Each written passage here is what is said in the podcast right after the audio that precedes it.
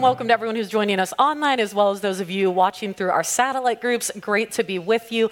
One quick announcement before we jump into the teaching for day for today. We want you guys to be aware that we have a baptism class coming up here at Christian Assembly. So if you have given your life to Jesus Christ, maybe two days ago, two weeks ago, two years, or two decades ago, but you have not yet been baptized as a Christ follower, we want to encourage you to take that next step and get baptized. So we want to encourage you to sign up for our baptism class. It's happening at Christian Assembly on November 14th, and then baptisms will be happening on the weekend of December 11th and 12th. So if you're interested in that, uh, you can see me and Coley for more info, or you can just go to our website and register. Well, you guys, as we uh, jump into our teaching for today, I'm going to have a picture of my boys on the screen behind me because why not? They're really cute. And yeah, you can, oh, it's cute. Okay, so um, I love my boys. I talk about them all the time because I love them. They're just such a great blessing. They're one of the greatest joys and delights of my life. They just started kindergarten back in late August, I think. And so it's crazy to me to think that they recently started kindergarten and that they're actually five years old because to me, it feels like just yesterday that I was pregnant with twins. I'm like, how did five years pass so quickly? This morning, when I was taking them to school, we got in the car and uh, I buckled in one of my boys, and then I went to buckle my other boy into his car seat, and he said, Oh no, mom, it's okay, I've got this. I can do this on my own. And they've been saying that, I know it's sad, they've been saying that a lot more recently. They've been saying, No, mom, we've got this. We can do this on our own. We don't need your help with this. And so when they were really small, they depended on me a lot more, right? They needed me to feed them, they needed me to change them, they needed me to help them get dressed. But now the older they get, they're able to get dressed themselves for school, they're able to feed themselves more easily. They just can do so much that they no longer depend on me for. And of course, they're still kids, there's still a ton that they depend on me for, like they can't yet tie their shoes, so I get to tie their shoes. Um, they don't have money yet, so when we go to the dollar section at Target and I'm like, who's paying for this? They're looking at me. So there are still many things that they depend on me for. Um, but as they've grown up, just in five years, I can see these different ways that they are seeking independence from me. They want to be less and less dependent on me. And I share this with us, not just because my kids are cute, but because I think that we can all relate to this, right? Each of us, in some way, seeks independence. We want control. We want to make things happen the way we want them to happen. We want to do things the way we want to do them. We don't always want the help of someone who maybe knows better than we do or who has help to offer us.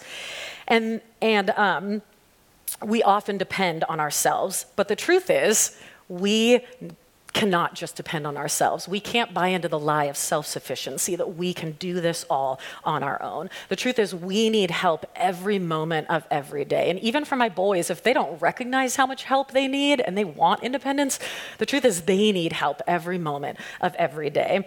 God's heart for us is to depend on Him, to place our dependence in God, to recognize our need for Him, that we need Him every moment of every day, and to acknowledge we need God's help.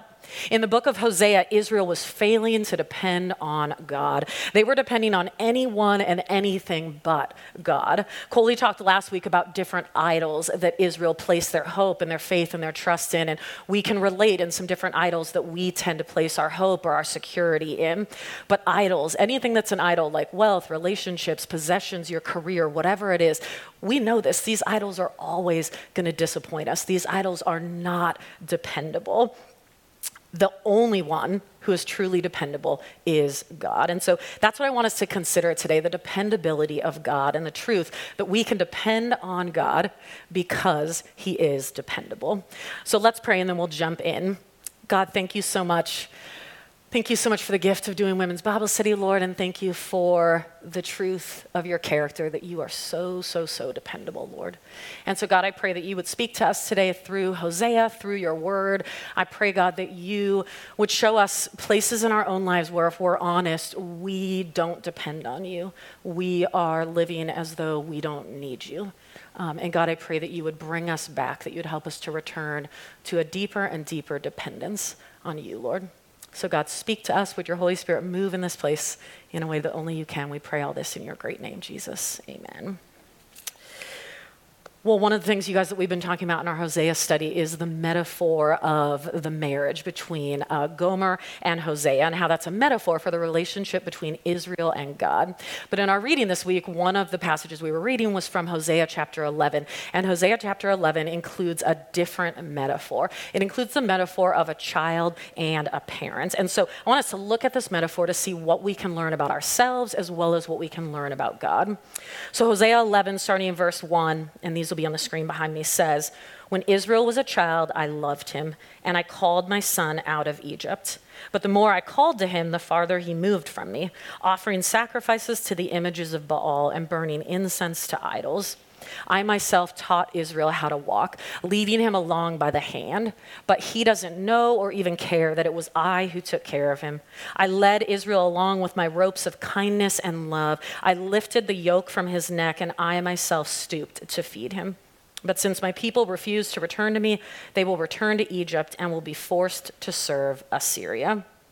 So when Israel was a child, God loved him. God is like a loving parent who takes care of his children. He taught Israel how to walk. And for any of you who are parents or you've nannied or you've babysat really little kids as they start to crawl and take their first steps and learn to walk, you know all of the love and the care and the joy that goes into holding their hand and watching them take their first steps and applauding as they do and teaching them how to walk. God loves and he cares for us deeply, like a parent who loves his children and wants to help them learn the skills of things like walking. Now, for some of us, this metaphor of a child and parent can be tricky or challenging. Maybe growing up, you had absent parents.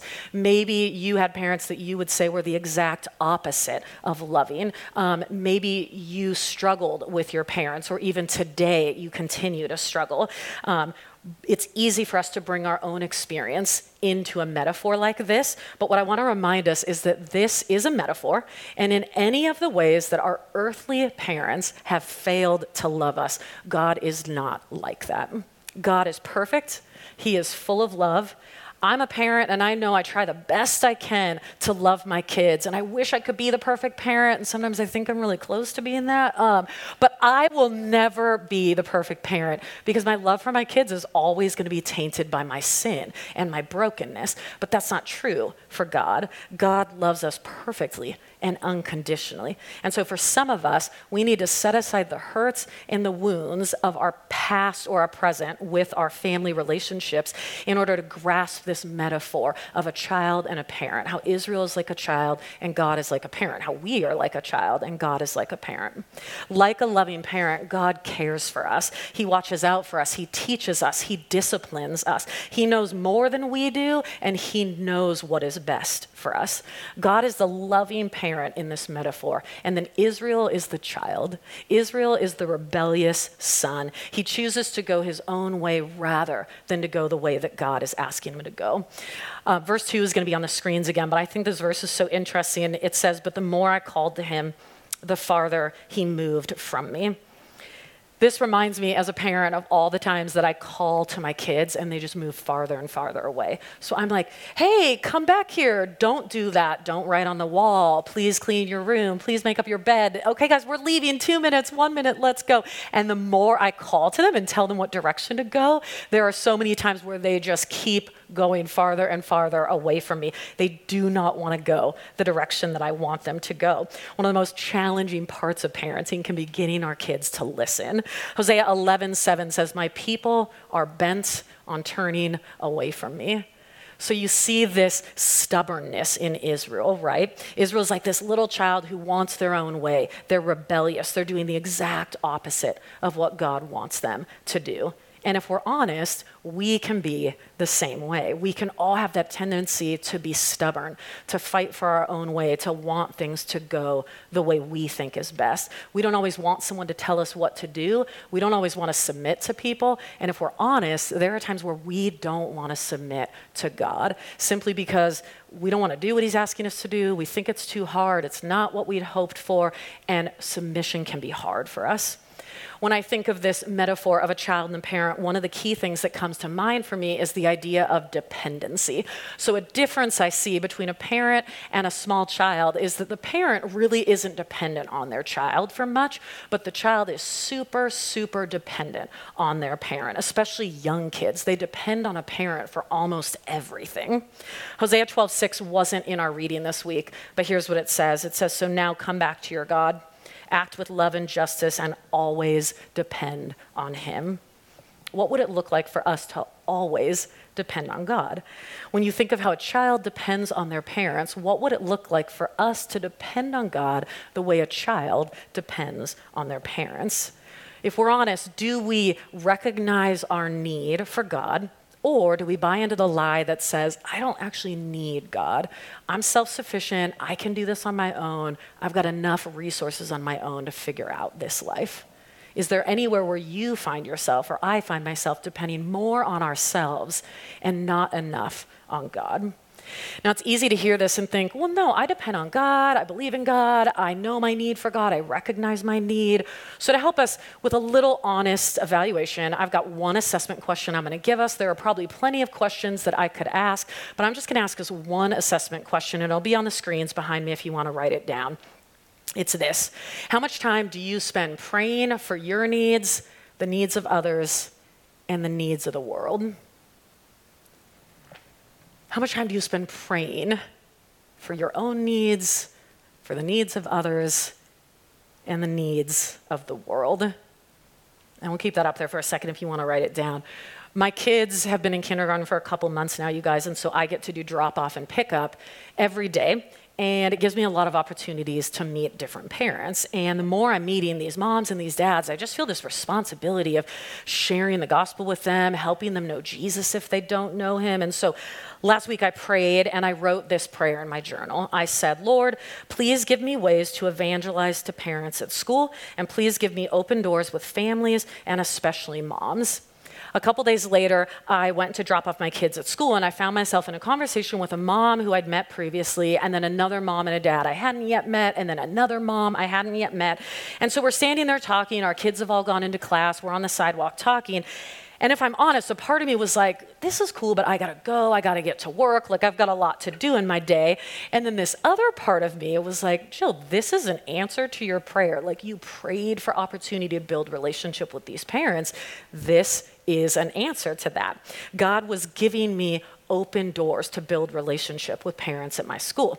So we stood there talking for maybe 15 minutes. We talked on the sidewalk, and when I left, I felt so grateful for that answered prayer, but I also felt the weight and the responsibility of wanting these people to know Jesus and wanting them to know the good news of what Christ has done for them.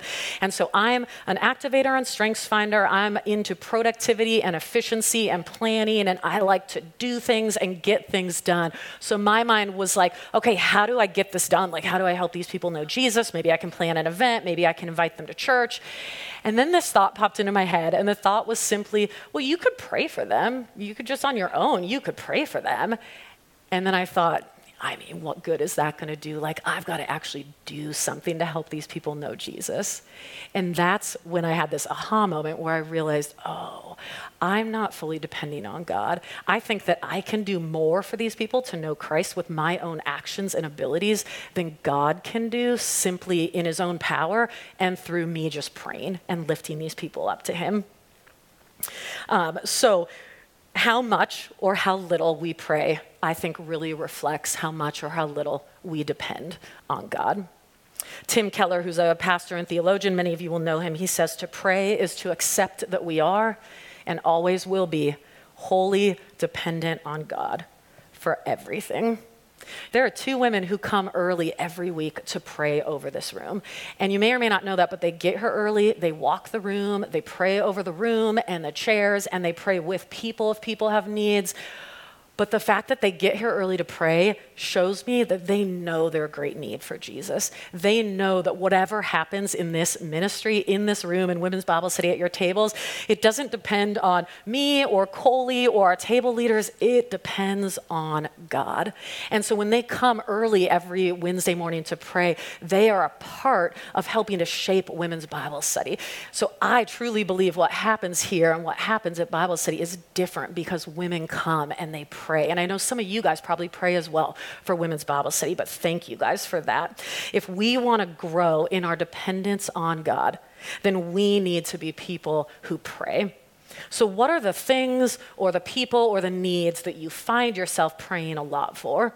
A lot of us who pray would probably say, hey, there's common things I come back to. I pray all the time for this, or I pray all the time for that.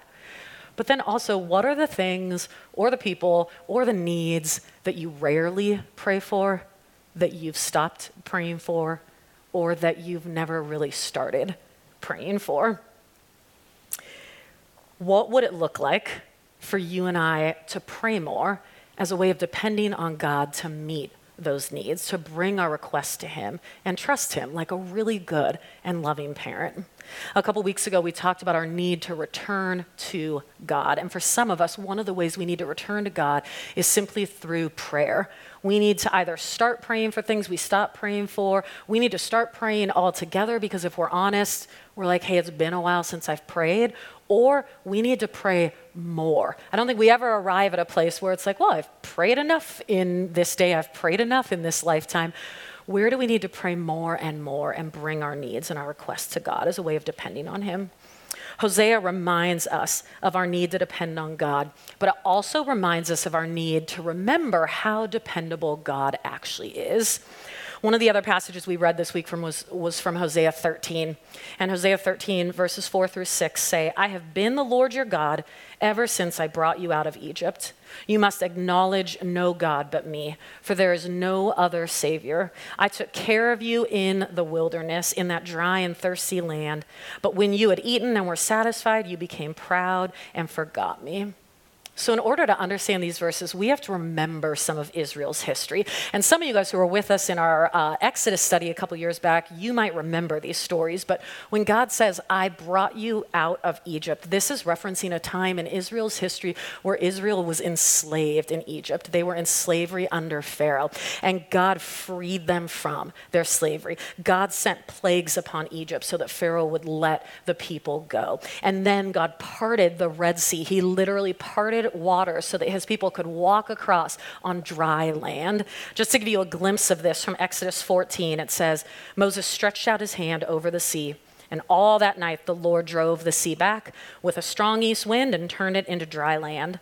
The waters were divided, and the Israelites went through the sea on dry ground, with a wall of water on their right and on their left. So God took these waters and he literally parted them. He took wet ground and he made it dry ground. He took enslaved people and made them free. And God still does that today. God still continues to take enslaved people and make make them free. And all of this is only possible because of the power of God.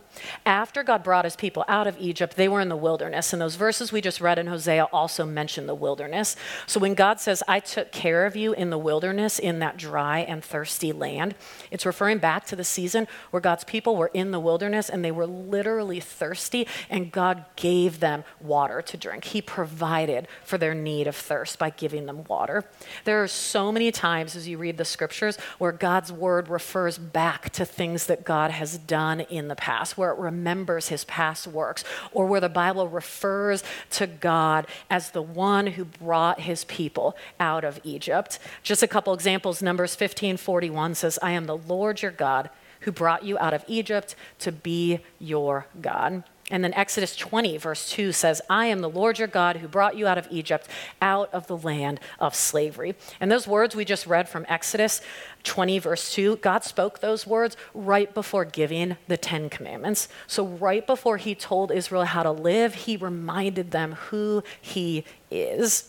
Over and over again, God reminds the Israelites of what He has done for them and who He is. There's something important about remembrance, right? When we remember all that God has done for us in the past, it gives us greater faith and belief for what God can do for us in the present and the future. When we remember that God was powerful and dependable yesterday, that He was so powerful when He parted the Red Sea and had His people walk across on dry land, it reminds us that God is still powerful today and He could still part a Red Sea and have us walk across on dry land today. So when you look at your life, what are some of the ways that God has provided for you? What are some of the miracles that God has done for you or a loved one?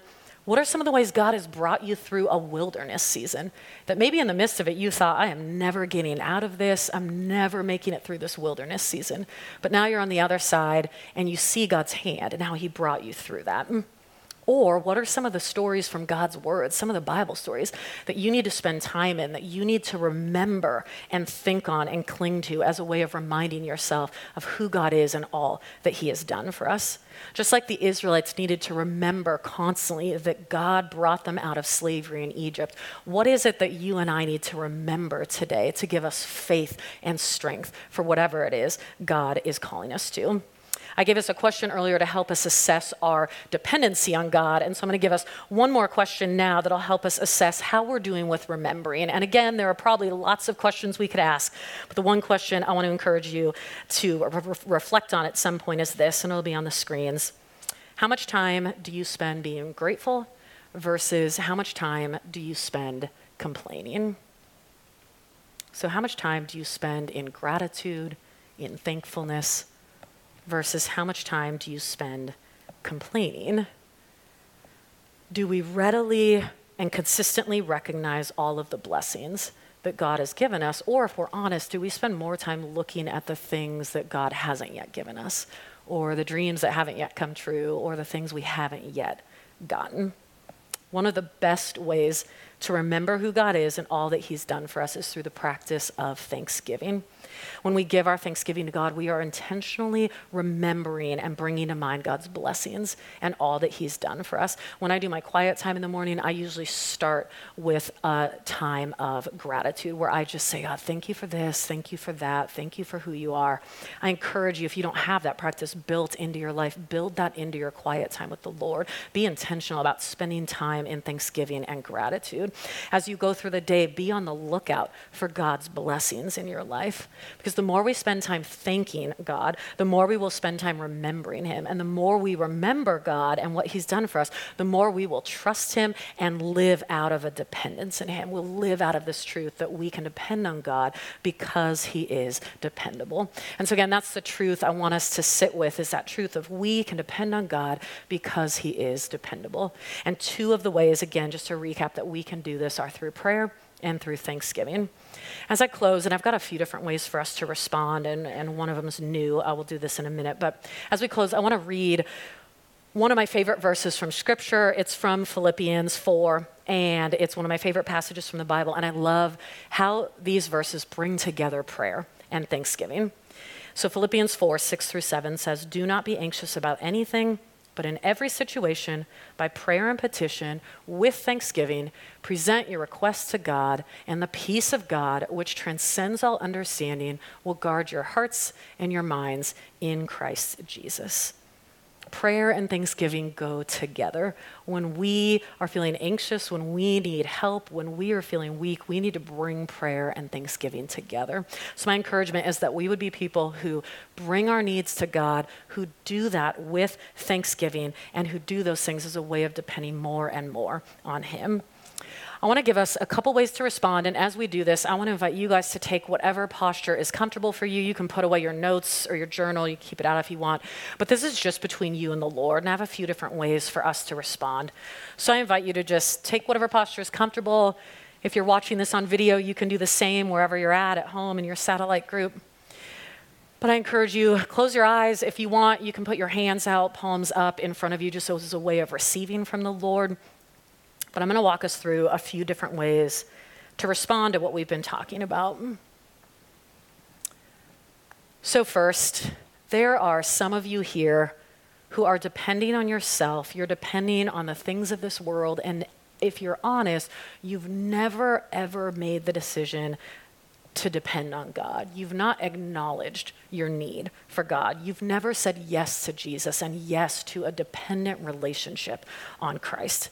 The gospel or the good news says that we've all sinned, but Jesus Christ paid the penalty for our sins so that we don't have to. He went to the cross, He took our sin upon Him. He died for us in our sin, and He rose three days later. And all who place their hope, faith, and trust in Jesus will be saved, forgiven, made right with God, and will receive the gift of eternal life in Christ Jesus. So if you've never said, God, I want to depend on you, I need you, I want to place my faith and my trust in you, for the, then I want to give you an opportunity to do that now for the first time.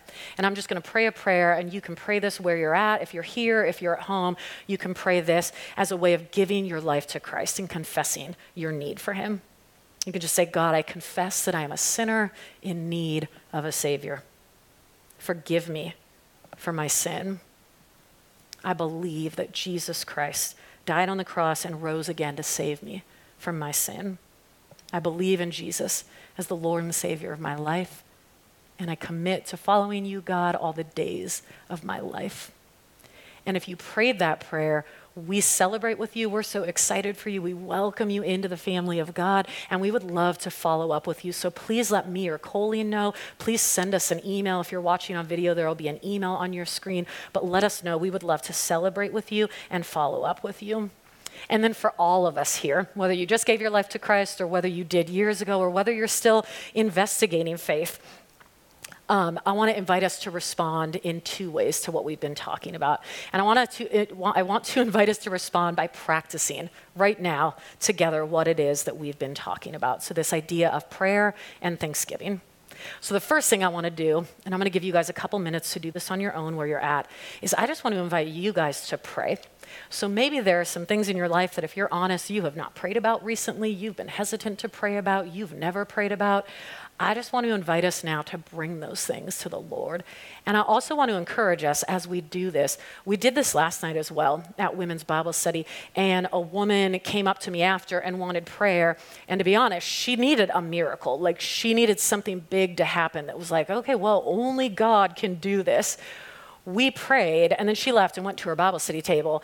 And then she texted me afterwards to say, God provided for me, like literally at her Bible study, and I won't, at her Bible study table, I won't go into all the details. The Lord did a miracle for her and answered that prayer. So I want to remind you, even if you're sitting here thinking, well, there's stuff I need to pray about, but it, could God really come through? Does God care about this? God could really come through. God does care. And God is the God who can do what looks impossible to us. So right now, I want you guys to just spend the next minute or two where you're at praying. It's just between you and the Lord talk to God, and give Him your requests. Ask Him for what it is that you need, or your family needs, or this world needs.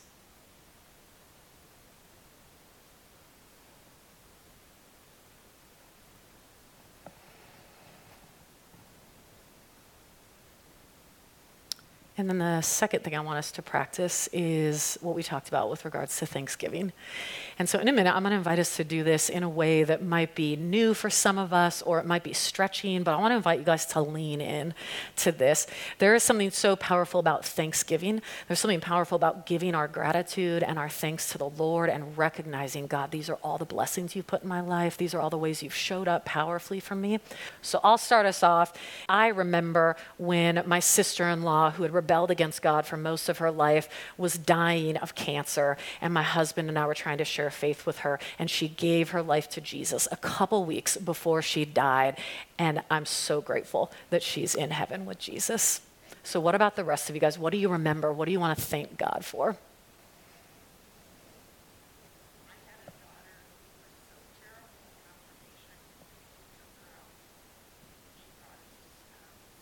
I encourage you again, build, build that practice of thanksgiving into your life. But on that, let me just close us in prayer.